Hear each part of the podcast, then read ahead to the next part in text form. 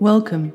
You're listening to the Earth Conversations podcast, where we explore how to open up to the greater conversation with Earth herself and with our fellow co inhabitants, such as trees, animals, and plants, through interspecies communication.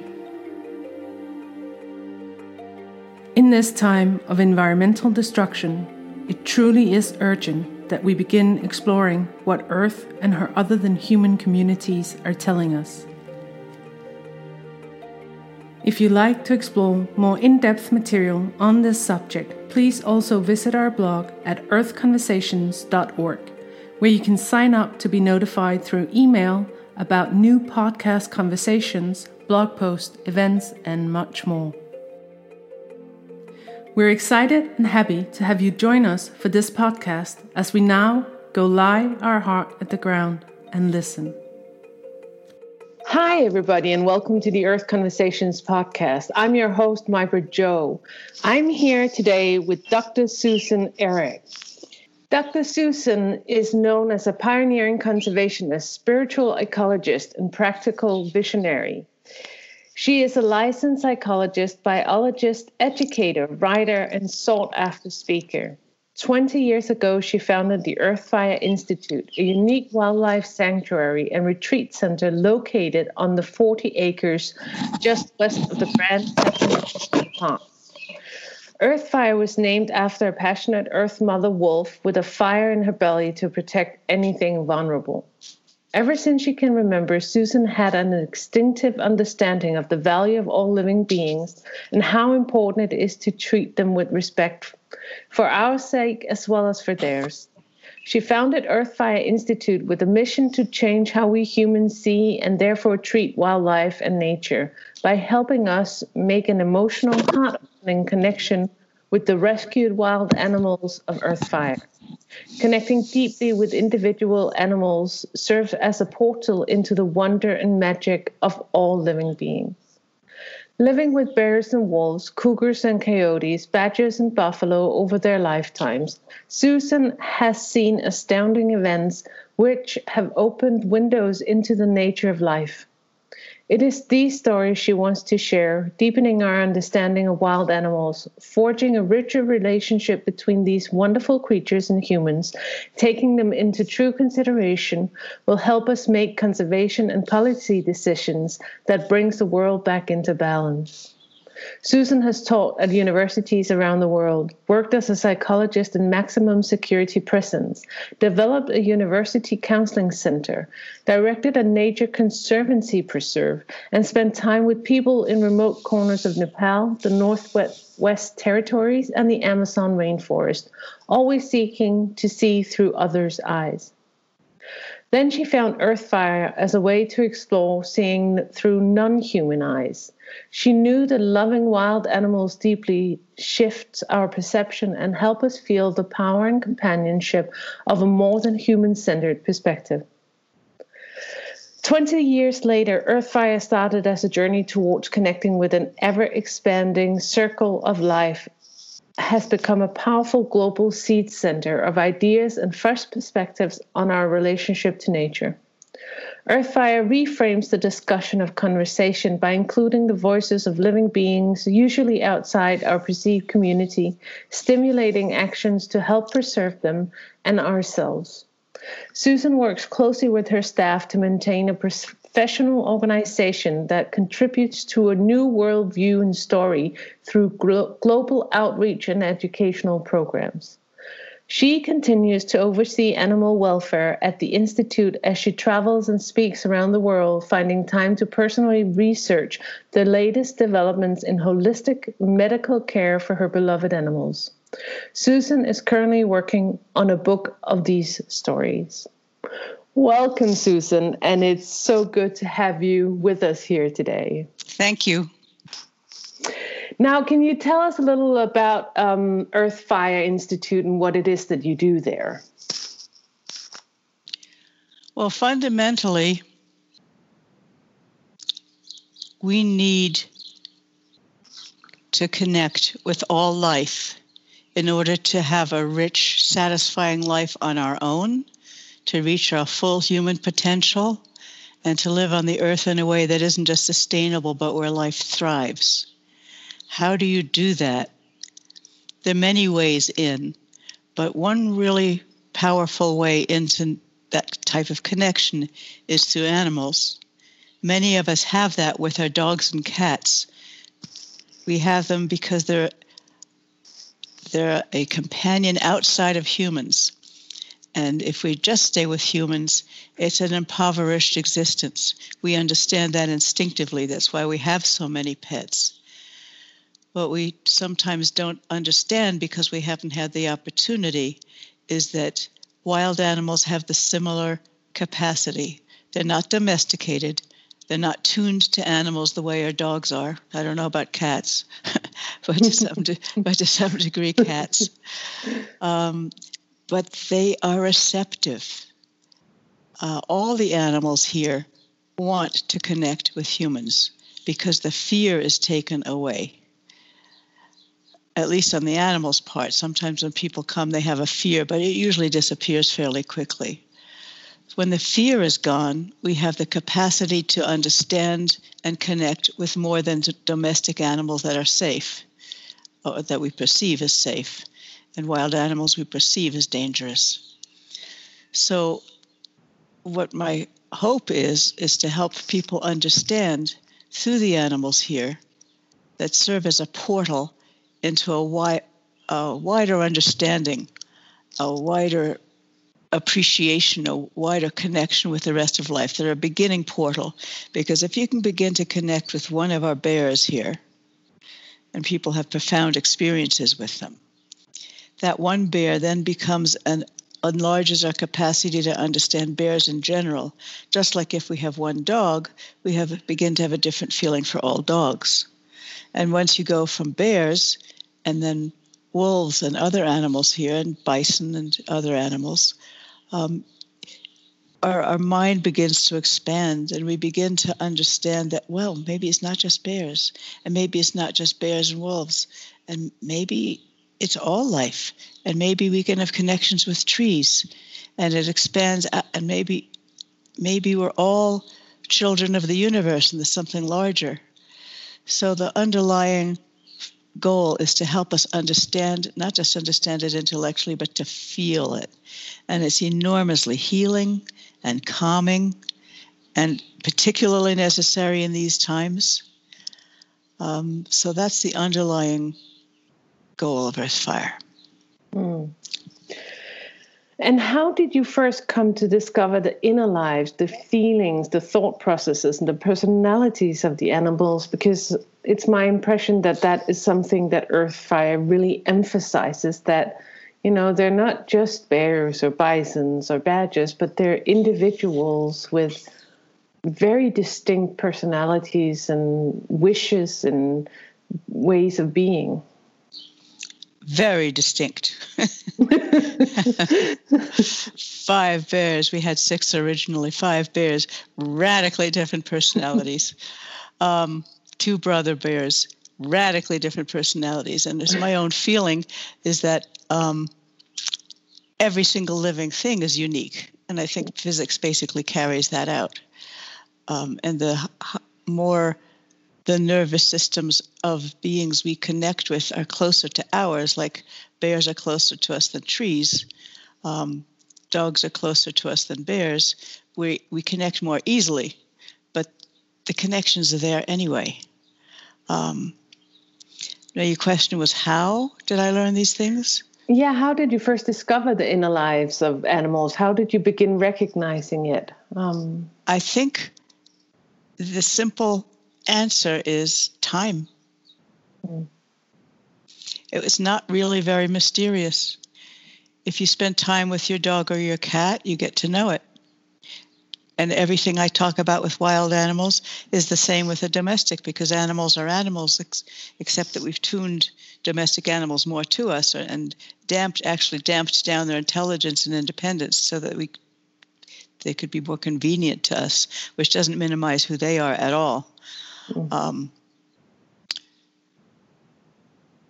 And so, on your website, you you have a story about well, you have several stories, um, but but there's a few on on uh, some of your um, bears, and there was a bear that um, that once people came to connect with him, if they saw him as a bear, he didn't really you know wanted to bother with them, but if they saw him as an individual, they could actually get to connect with him.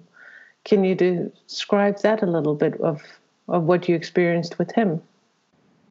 Well, it's completely true. Domestic animals sort of understand that, sort of are trained to put up with us and to have us put our, our mental trips on them of who they are and what we need from them. Um, and they kind of put up with it and will love us anyway. Wild animals don't have to do that. um, so the connections so when people come we're not open to the general public because we're not a zoo we only do custom visits and retreats but when people come we explain to them not to look at the animals as objects we're not a zoo. These are beings that you want to ideally connect with. And when you meet a human being, you don't look at them as an object, you look at them as a being. And we know immediately if we're being looked at as an object or a being. We understand that and we get very insulted. And it's no different. There, there's a sense of selfhood, so to speak, especially among the higher intelligence animals, though I believe it, it again, any living thing that's recognized uh, on some level um, responds. Um, so that particular bear is Teton Totem, who's a particularly sensitive bear. And if people come and stand in front of his enclosure and talk to each other, which always blows me away. You know, why are you talking to each other? Um, he gets mad. Sometimes he'll he'll throw things. Um, and if people come to him quietly and not looking, oh my God, look at this clothes, oh my God, look at this, that, that the other.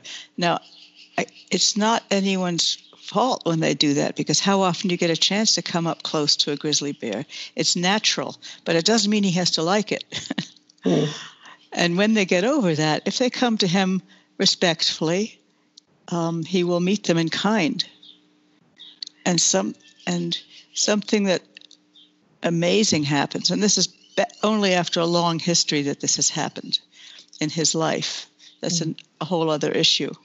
Um, not about why he came to be that way.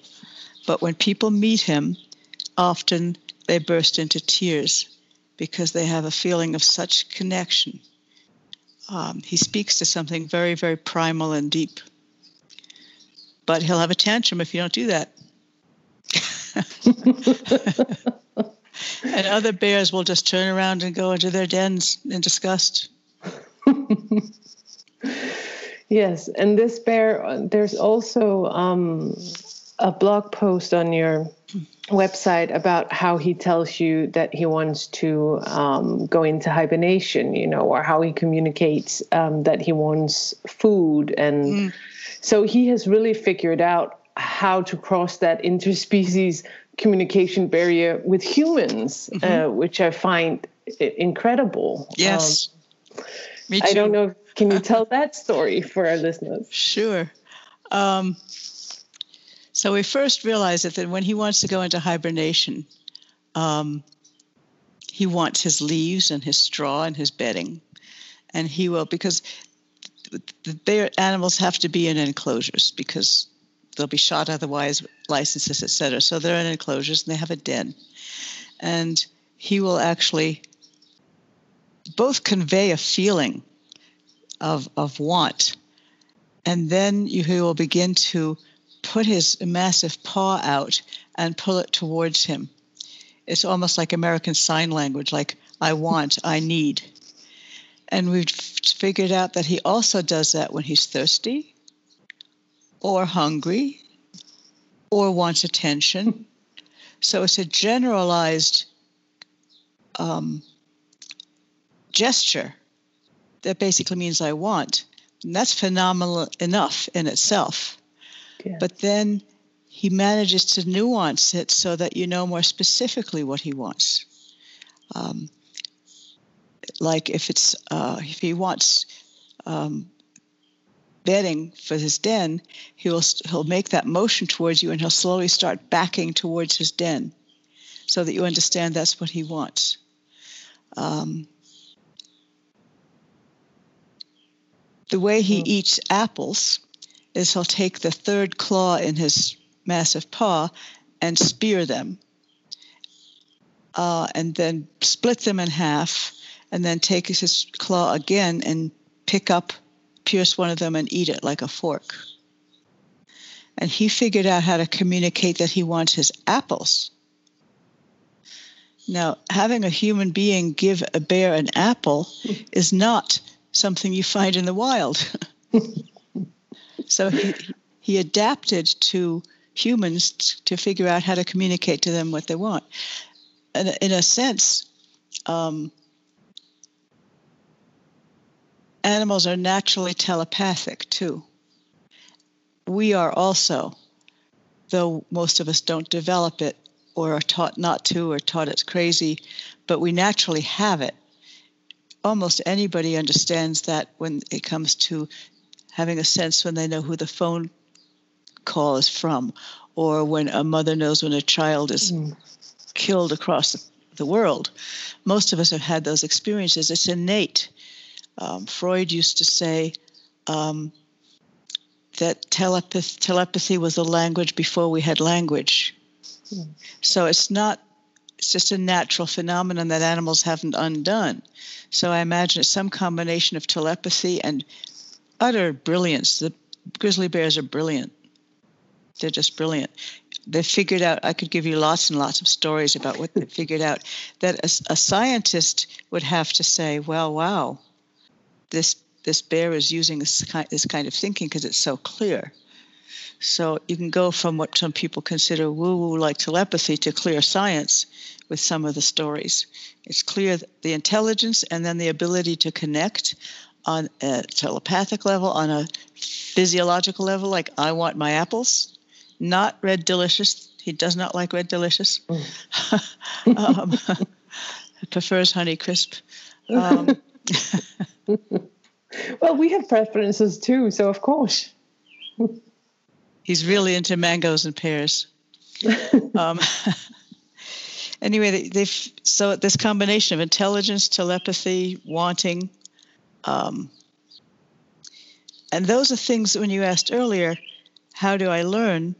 It's simply again with spending time. Any of us can learn these things if you spend time. You can also spend your lifetime with a dog and not understand it, have it tied to a chain out in the yard and not have a clue or you can spend time with that animal and begin to love it and feel it and then then love it responds and then across that feeling of love communication channels open and then you begin to understand each other mm. it's really no the thing is we consider it mysterious and it isn't mm. it's simply that we've lost touch so when it isn't as obvious as um, as uh, as wanting apples and being sign languaged to by a bear, um, when how do you feel that expansiveness in your connection? Because you mentioned love and that opens up the communication channels. Is it for you a visceral experience or is it an observatory or i'm just i'm because i might want to lead the listeners into you know they've many have actually had this experience but mm. probably not noticed. So and, yes. and it yeah. Yes. That that in effect is part of what our work is. Not to teach anything. We're all equal. Not to teach something new. To um, offer experiences where people can open them, themselves mm-hmm. to what they naturally i shouldn't say they either because that's making a distance what we naturally have so it's an it's a, an opening basically mm-hmm. And what is the most important thing we can do to experience this kind of connection ourselves? I mean, is there anything we can um, cultivate within us? Um, There's a, an excellent website with Penelope Smith. um, called Animal Talk. And she, I don't think she teaches anymore, but she teaches online and has uh, an excellent list of resources. She used to teach here some.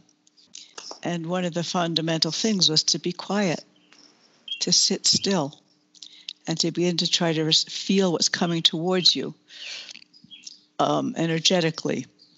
And she would also teach how to make a distinction between what your own interpretation is and what's actually coming in.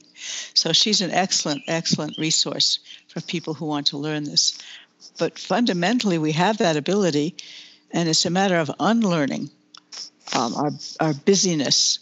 And one of the reasons it drives me nuts when people come in front of a bear, they'll go into the wildlife garden with some wolves and they'll talk to each other.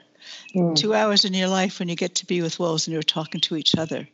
We're mm. so trained to be so intellectually and which one is this and is this one alpha wait a minute there's a being in front of you what difference does it make feel feel feel the being mm. um, so when we go into talking we go into another part of our brain and it's a busy part of the brain and it's a human part of the brain and we can't connect to animals from there so the minute we start asking questions, we've gone from one place in our brain to another, away from the one that can connect and experience. Mm. And you asked me earlier about love. Um, love isn't something you learn. We all know it. We all love naturally. Yeah. When we love, we are concerned with the other's well-being and sensation that they're having and their experience and mm. it takes us away from ourselves and our, our own perception and insecurities so we our focus becomes different i think mm-hmm. and exactly loving yeah but these glasses that we have been fed by our upbringing and our schooling system with you know bears are this certain way or wolves have alphas and you know um, these glasses I find can hinder us, especially when you know you have this incredible center um, of learning for both uh, wildlife and for human beings that come together, and they have your dedicated guardians there, both from you and your staff once they're there. Um, but what about wildlife um, that are not in sanctuaries when we you know, do connect with that fox or the owl or um, maybe a coyote, coyote, or even a bear. Um, how do we, both from a distance and maybe on, on closer proximity, but how do we take off those glasses of coloring wolves are like that because I learned this in school, or grizzly bears does this because, you know, that's what I was in a textbook once. You have to tune. You have to tune to something outside of your learning. That's all intellectual. And that means you're not tuning to your own natural observation and your own natural instincts. We've been educated away from our own instincts, other than the most crude ones in terms of sex or food or aggression. We've been tuned away from all the beautiful, subtler ones. Mm. Um, yeah, it's more, we've actually been tuned away from our own animal beingness. Yes. To a point where we have forgotten it so much that we have severed that connection right. of, of communication. Yeah. Right. Right. So it's a matter of, again, it's, it's quieting down. One of the blessings of the current situation is we're forced to quiet down a bit because we were going faster and faster and faster and faster and faster and more and more and more and more disconnected the faster we go and the more hysterical for good reason hysterical in terms of fear and everything else because we're not grounded in anything real mm. like ourselves our bodies the earth the animals are grounded in virtual stuff and news and um, it makes us quite terrified if we're not grounded mm. Yes, and I think we've been taught to fear the wild, which is also why I think we call it the wild, um, because the wild, yes, exactly. if if something is wild, it is per definition dangerous or at least um, unreliable. that that is that is my own perception of the world mm. word wild so i've actually started seeing if i could move my own language over to um, refer to our uh, other than human companions as free animals you know or the free um, species uh, because i think we've chained ourselves and and by that we have become afraid of them instead of um, instead of listening. I think that's a really interesting point that, that we have chained ourselves mm. And that they are free. We might kill them, they might have difficult lives, but they're free to be themselves. Mm. The other thing I, uh, people often ask is um, about the danger. I mean, we're taught, oh my God, the danger as well a lot of native peoples live with those animals quite well. Um, we're in a culture where we have to have, have uh, Lysol everything because there might be germs in our house. This is before COVID. Um, we're terrified of anything. It's it's it has to, everything has to be clean and sanitized and safe. Well, there is nothing really clean, and there is nothing really safe. there is no safety mm. anywhere. The safety lies within ourselves and within supporting one another. Um, but we can't make the world be safe. It's way larger than us. Mm. And it's, the, it's a wrong, ineffective approach to try to control rather than to work with, understand, flow with, which is a, it's in some degrees, it's the um, feminine perspective. And now the feminine perspective or feminine archetype or feminine aspect is in both of male and female. So it's not women versus men, it, but it's the feminine approach of cooperation, working with, flowing. And the more masculine approach is to do rather than just quietly be and to control and make. And each has its place. The difficulty is that it's way out of balance.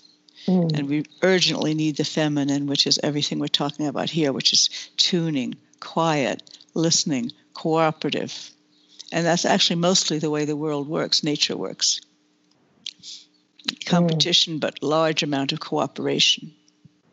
Yes.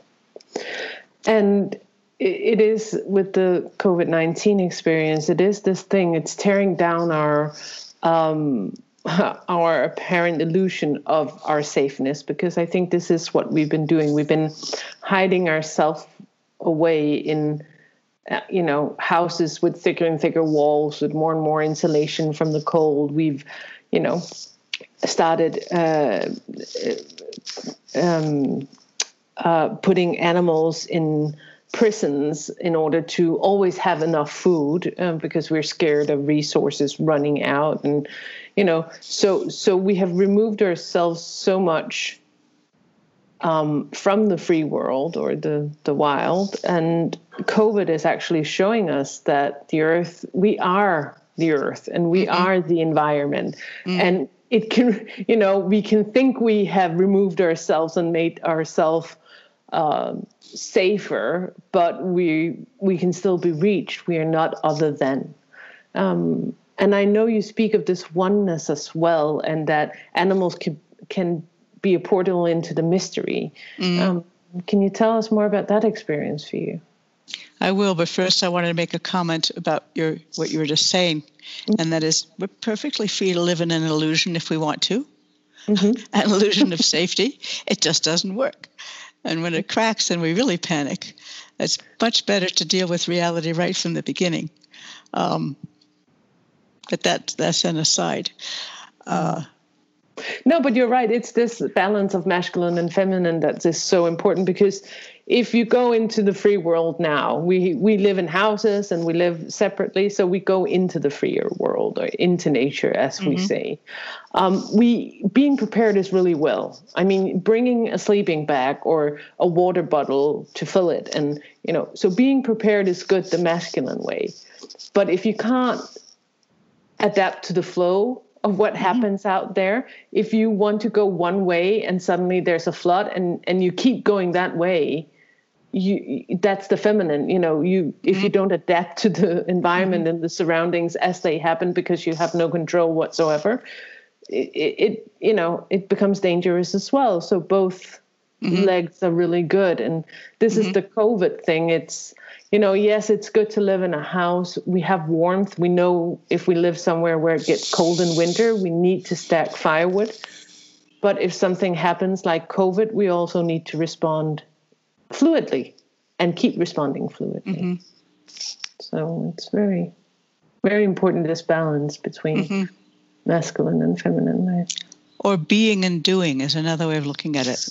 The masculine aspect of us does makes yeah. things happen. The feminine aspect is being and feeling and tuning mm. and, and, nurturing and instinctive and intuitive, mm. all of which we urgently need.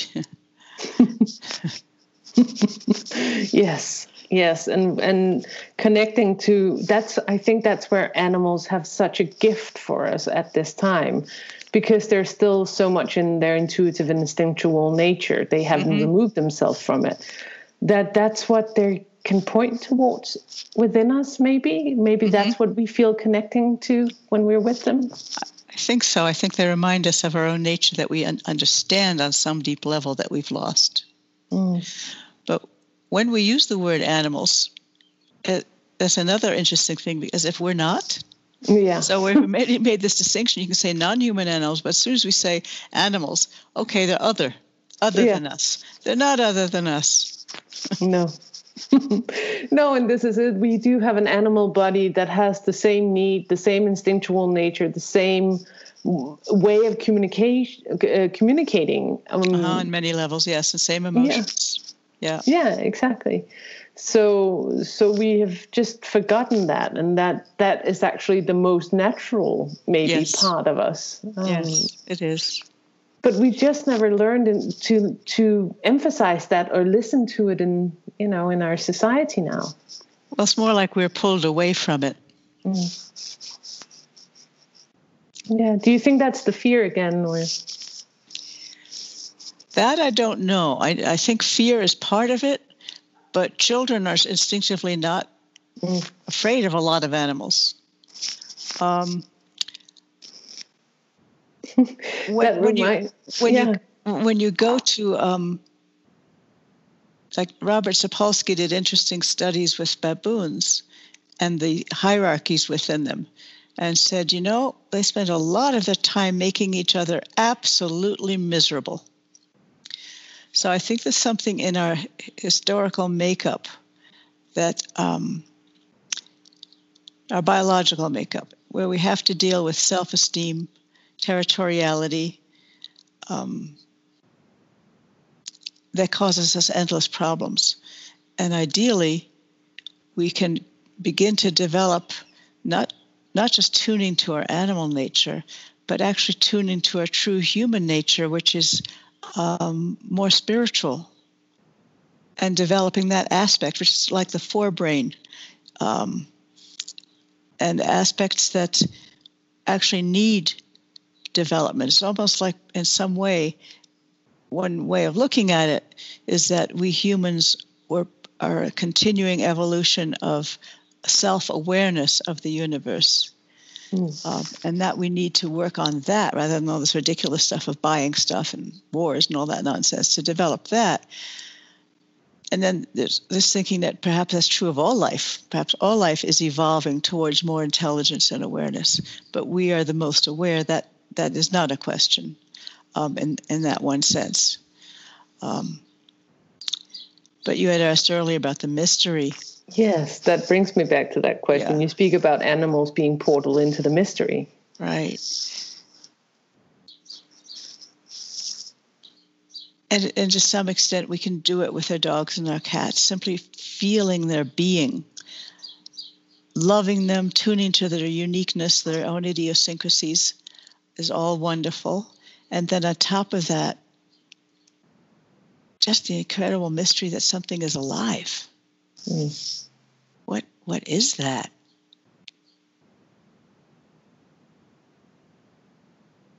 Yeah, I sometimes when I do that with birds in the free, when I stop looking at it as a dove or a blackbird or a and I just take a step back and I sit there and I say, okay, what if I didn't have a word to put on it? What would I see? I would, mm. you know, and go into this childlike sense of wonder, mm. you know, there's an eye and it's like being. Can I, you know, what is it saying? Oh, it has that sound. And it almost becomes like an alien. There's a, a whole new being. I just, and it becomes, um, mm, almost not euphoric, but this really childlike sense of excitement of wanting to mm-hmm. engage. Mm-hmm. Uh-huh.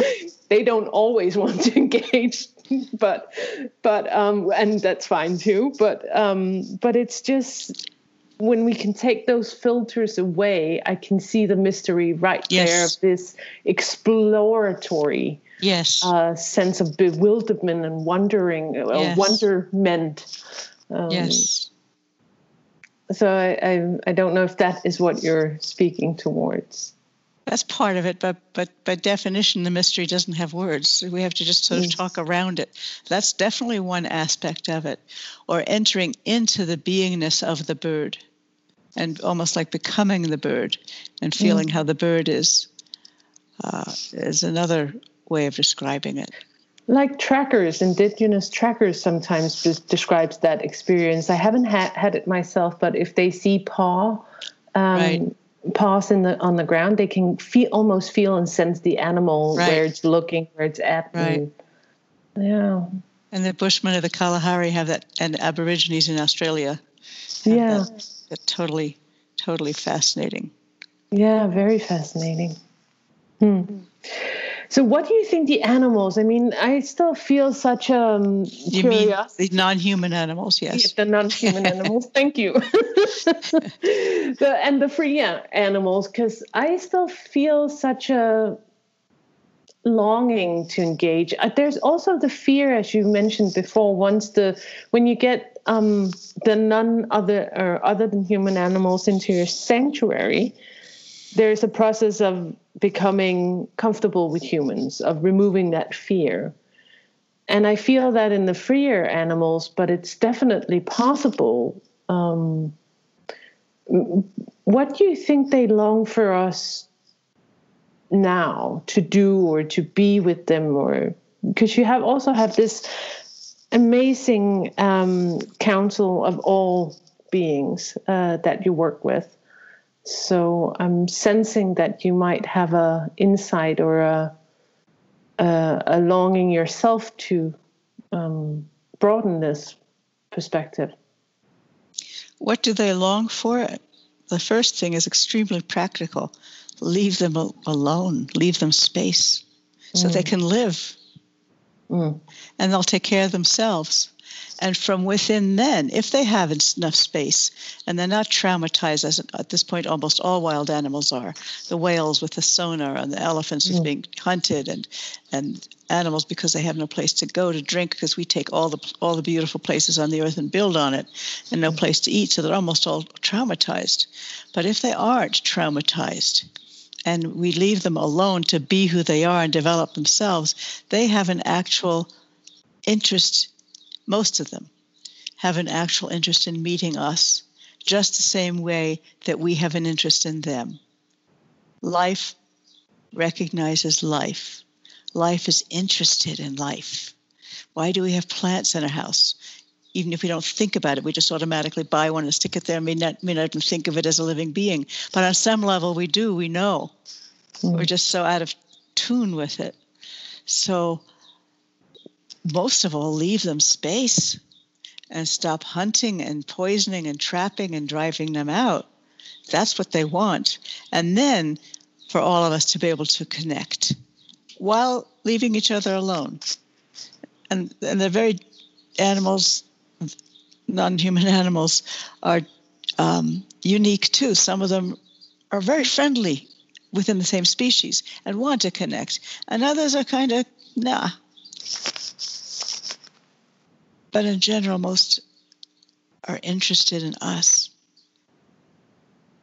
especially if they're not afraid, but we've been taught to be af- afraid of us for mm. good reason.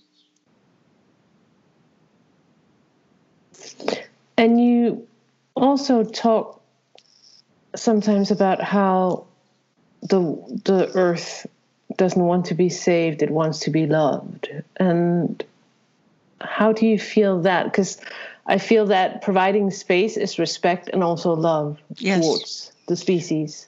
Yes. I also try not to use the word the earth because yeah. it, has, it has the same feeling as animals. Mm. Um, you mean that earth over there? it's our earth. Yeah. Or, or that, that's not quite the right word yet. I haven't found it either, but it's we are the earth and the earth is us and we are of the earth and we arose from the earth. Um, and that was a question on my part. Um, and others have raised it too. What if the earth doesn't want to be saved? It wants to be loved, and loving it would save it. Because if you love it, you would respect it and let it be and be part of it rather than try to dominate it. And that would save it and us. Mm. This approach we're taking is killing everything. This search for domination and power, it's killing everything. So, and the whole idea of saving the earth, and in this sense, I'm using the, um, is incredibly arrogant. Mm. Um, we know so little about anything about the systems that work or any of it. Um, we may want to save ourselves, that's fine, but it's an arrogance that is the seed of even with people who mean well and want to save the earth, they're going to, from that approach, they're going to take actions that will not help because they're not connected to it. They're saving it. They're doing something to it rather than being of it, feeling from it what it needs. Mm. And it's a strange word too. You don't, you don't say it, she, he, what. Mm. But, but this is the confinement of the English language. If we go into more indigenous based languages or older languages, they don't have this distinction. Right.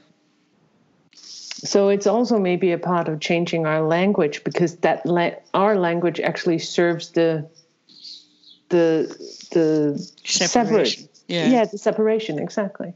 Yeah, yeah. And you you also um, you've also spoken about loyalty, and I find that loyalty. Where does your loyalty lie? Because that mm. could be a wonderful. I found it to be such a wonderful base for decision making. Mm. Um, that in every little decision you you make actually daily, where's your loyalty? um, is a way of I like it because it, it is connected to love for me when I hear it. Mm-hmm. Um, because loyalty, you want to serve what you love. Mm-hmm. You know, you want to help those you love. You mm-hmm. want to. So it comes from a place of love when you talk about loyalty, and and so how do we work with our everyday um, loyalty towards, um, yeah, the earth and animals and and in our choices. The best I can come up with, if I'm understanding your question, is to try to deeply consider the impact of our actions. What does it mean to go to a grocery store and buy something in plastic packaging? What does it mean to go and buy some meat that has been tortured and is?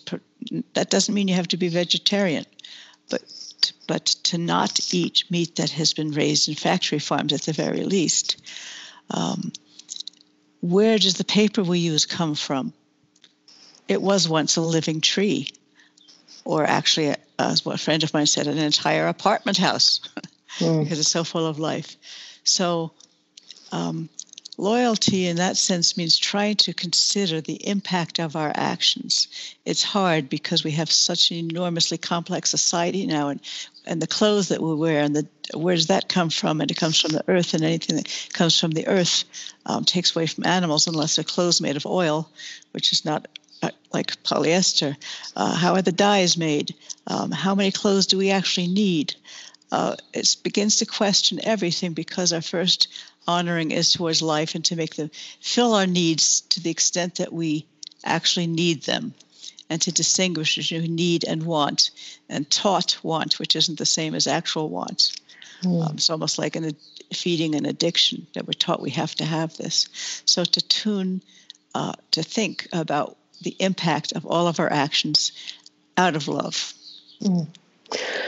Yeah, and I uh, when you were speaking about that, I was also reminded once I read an article on bears and their sense of smell and how all of our um, washing liquids, all of our um, paint, all of our uh, odors in everything we we put odors in everything as a human mm. species are actually um, making it really difficult for bears to find each other over mm. distances now. So they have difficulties finding um, mates and families and and I was thinking because that actually made me take out, you know, all kind of um, softeners and and choosing washing uh, liquids without scent and um, and I have now become so sensitive that you know I can smell the soap on someone crossing them in the street, and I'm thinking, wow, we have such an impact impact in everything we do without considering mm-hmm. the consequences for others. And sound too, and light too.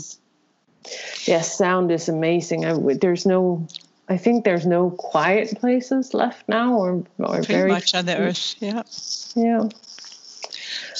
Simplifying is a really good thing. We, we I lived spent some time with some Sherpas on the border of Tibet and they lived incredibly simply. And the mm-hmm. anthropologist who invited me up there had asked them, Don't you need anything? They said, No. We need clothing, we need food, but most of our energy is spent, spent on uh, spirituality and connecting with the beauty around us.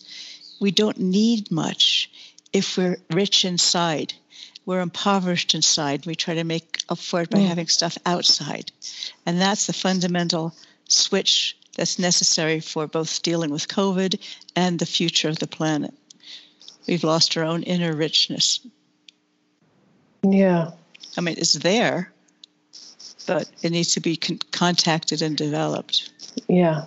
That's going back to silence. That is one way into yes. it. Um, and going back to love, love in all relationship, also towards the other than human animals or more than human animals, is when you find that love, um, that um, you know that that connection, then things of material value doesn't become important anymore. It isn't as important anymore.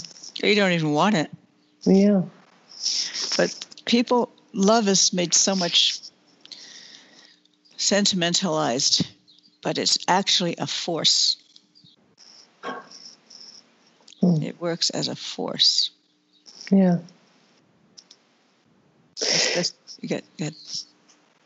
Can you envision an earth where we live in harmony and relations to all life, you know, in community with all our animal and plant um, brothers and sisters? And, and how does that look if we, if you were to look at into the imaginary future. Joy. yeah. Do you think it's possible to live in, in harmony with everything, with everyone here? In theory. Mm. But we've got to make the choice. Can we? Yes. Will we? I don't know. Mm. Is it possible? Yes.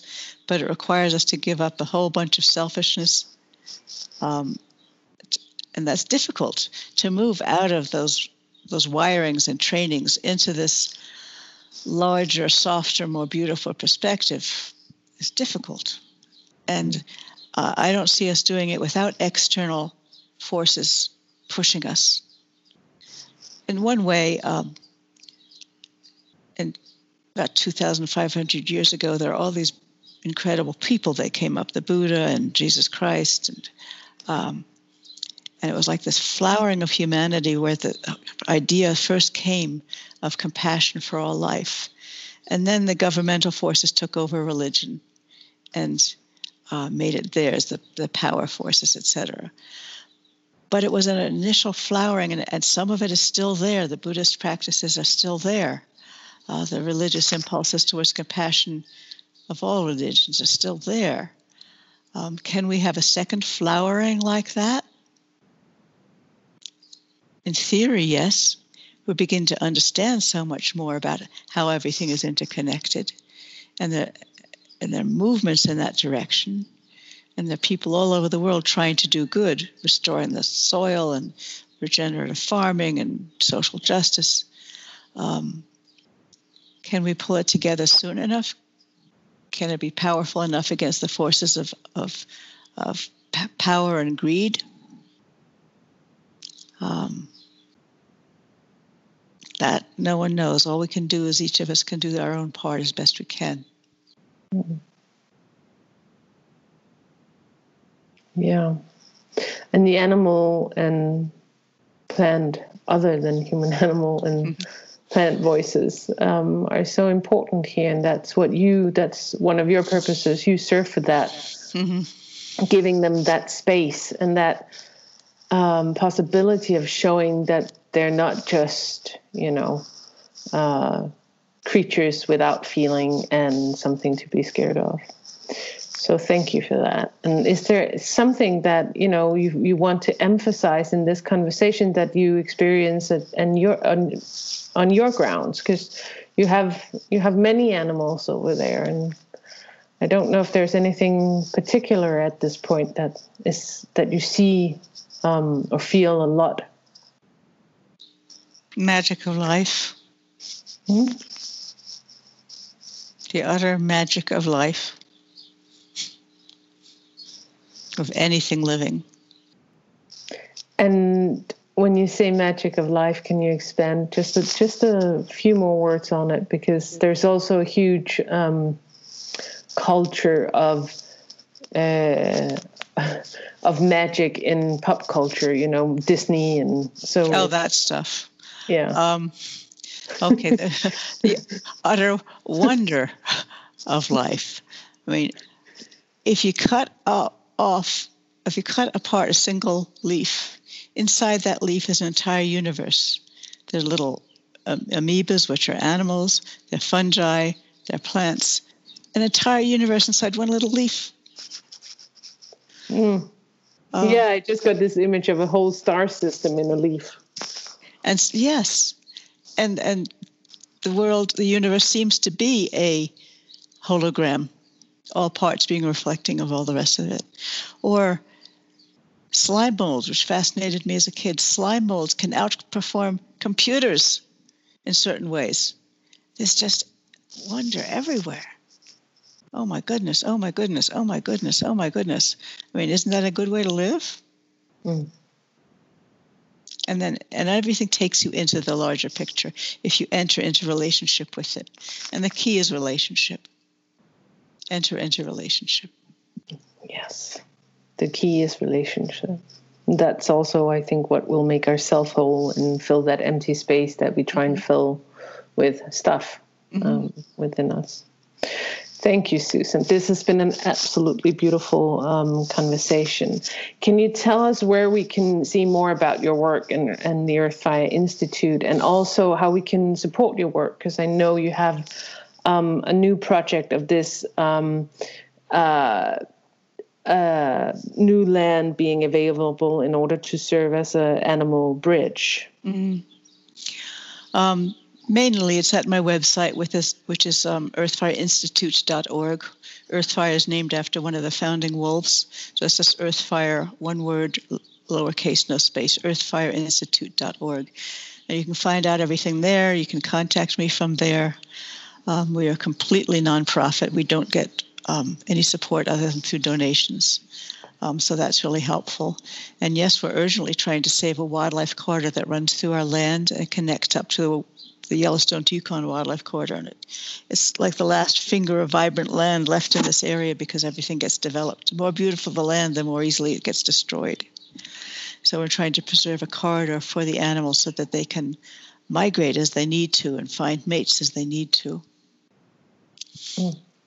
Thank you. That requires funds, sadly. Yeah.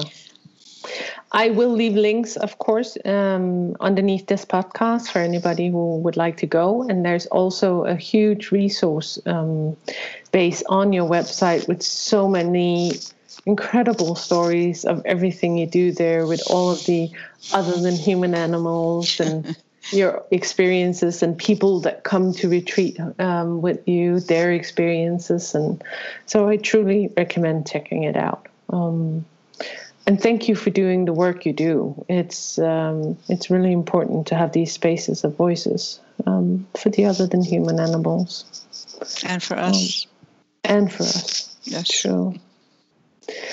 Thank you, everybody. It has been a pleasure once more to be with you. And please go lie your heart at the ground and listen.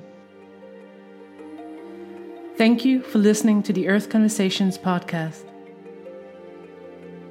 If you'd like to explore more in depth material on how to open up to hearing the conversation that the Earth is trying to have with us, please visit our blog at earthconversations.org, where you can also sign up to be notified through email when new podcast conversations are ready, along with new articles and events. We would like to thank you for taking the time today to open up to the heart of the Earth and her ways of communicating with us. It is our sincere wish that you will tune into this greater conversation that she so desperately seeks us to have with her at this moment in time. To find the track to the wonderful music that underscores this podcast, simply follow the link below to iTunes or Spotify. Please take good care of yourself and the earth, and until next time, go lie your heart at the ground and listen. é terra, é mar, é vida infinita, é amor incondicional.